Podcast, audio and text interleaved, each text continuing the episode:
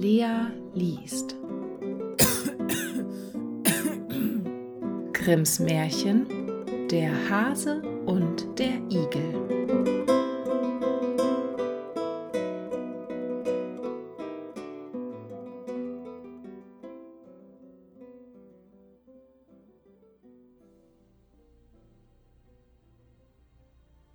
Diese Geschichte hört sich ziemlich lügenhaft an, Jungs, aber wahr ist sie doch.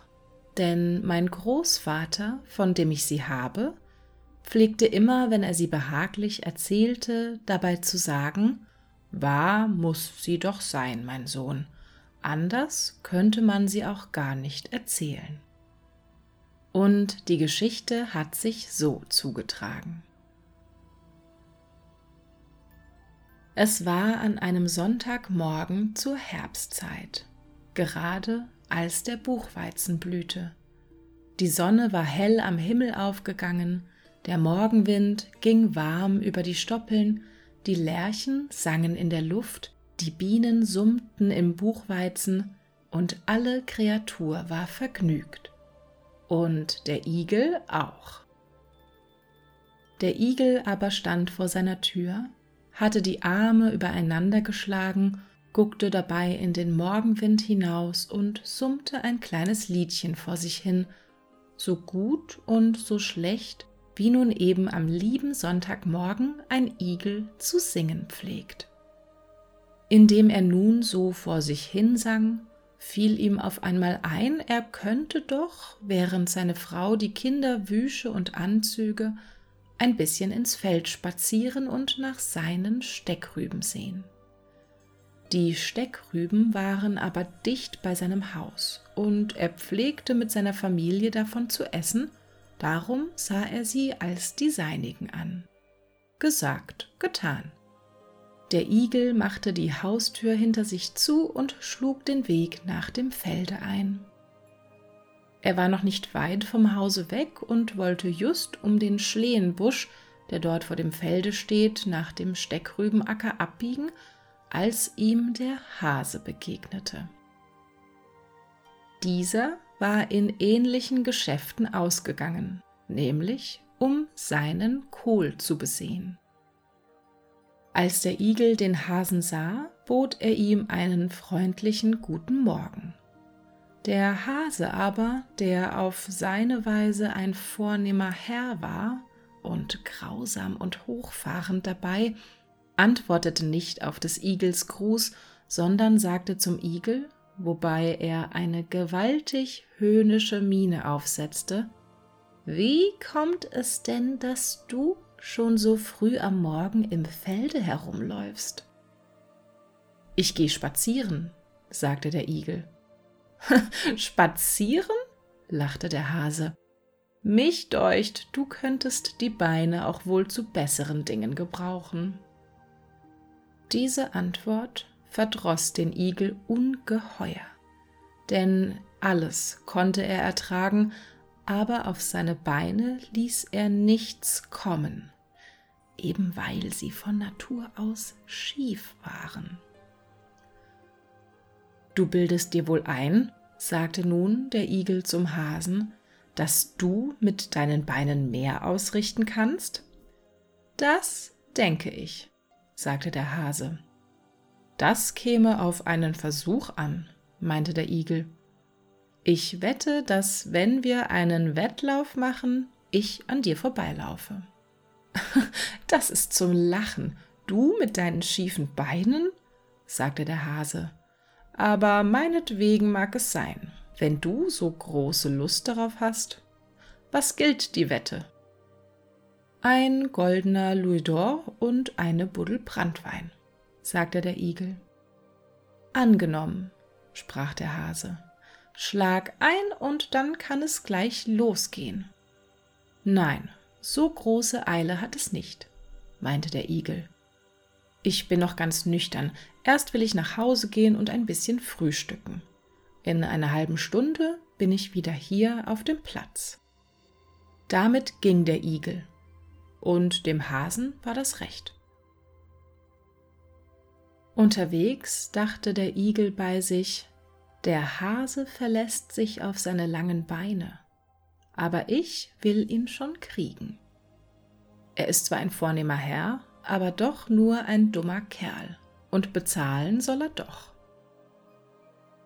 Als nun der Igel zu Hause ankam, sprach er zu seiner Frau Frau, zieh dich schnell an, du musst mit mir aufs Feld hinaus. Was gibt es denn?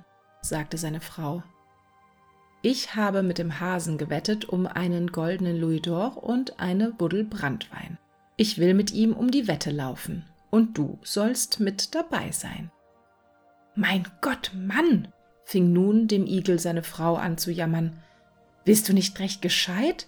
Hast du denn ganz den Verstand verloren?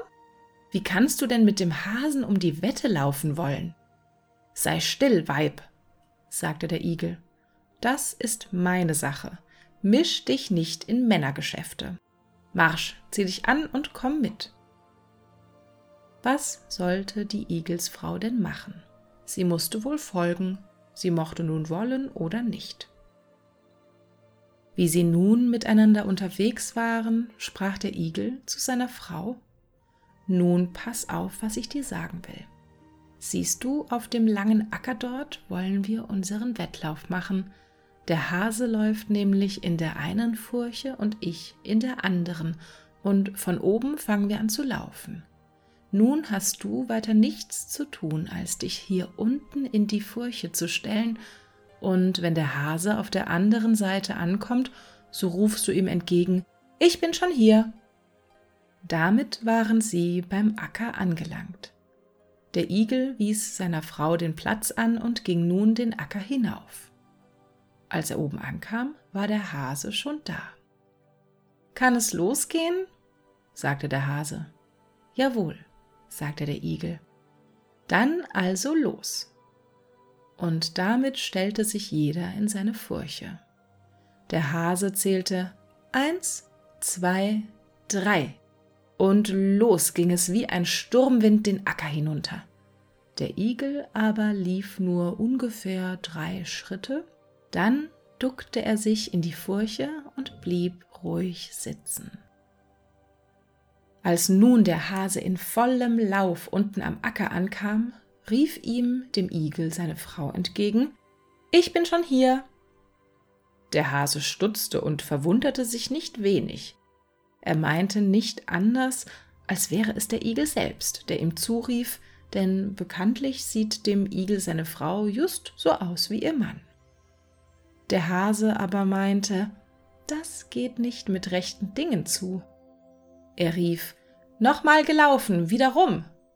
Und fort ging er wieder wie ein Sturmwind, dass ihm die Ohren um den Kopf flogen. Dem Igel seine Frau aber blieb ruhig auf ihrem Platz stehen. Als nun der Hase oben ankam, rief ihm der Igel entgegen Ich bin schon hier. Der Hase aber, ganz außer sich vor Ärger, schrie Noch einmal gelaufen, wieder rum. Mir macht das nichts, antwortete der Igel, meinetwegen so oft du Lust hast. So lief der Hase noch dreiundsiebzig Mal, und der Igel hielt es immer mit ihm aus. Jedes Mal, wenn der Hase unten oder oben ankam, sagte der Igel oder seine Frau, ich bin schon hier. Beim 74. Male aber kam der Hase nicht mehr bis ans Ende. Mitten auf dem Acker stürzte er zur Erde, das Blut schoss ihm aus dem Halse und er blieb tot auf dem Platze. Der Igel aber nahm seinen gewonnenen Louis d'Or und die Buddel Brandwein, rief seine Frau aus der Furche ab und beide gingen vergnügt miteinander nach Hause und wenn sie nicht gestorben sind, leben sie noch heute. So begab es sich, dass auf der Buxtehuder Heide der Igel den Hasen totlief. Und seit jener Zeit hat es sich kein Hase wieder einfallen lassen, mit dem Buxtehuder Igel um die Wette zu laufen.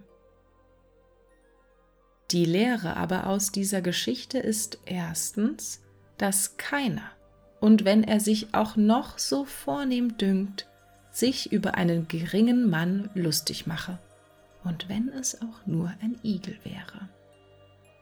Und zweitens, dass es geraten ist, wenn einer freit, dass er sich eine Frau aus seinem Stande nimmt, die gerade so aussieht wie er selber. Wer also ein Igel ist, der muss zusehen, dass seine Frau auch ein Igel ist und so weiter.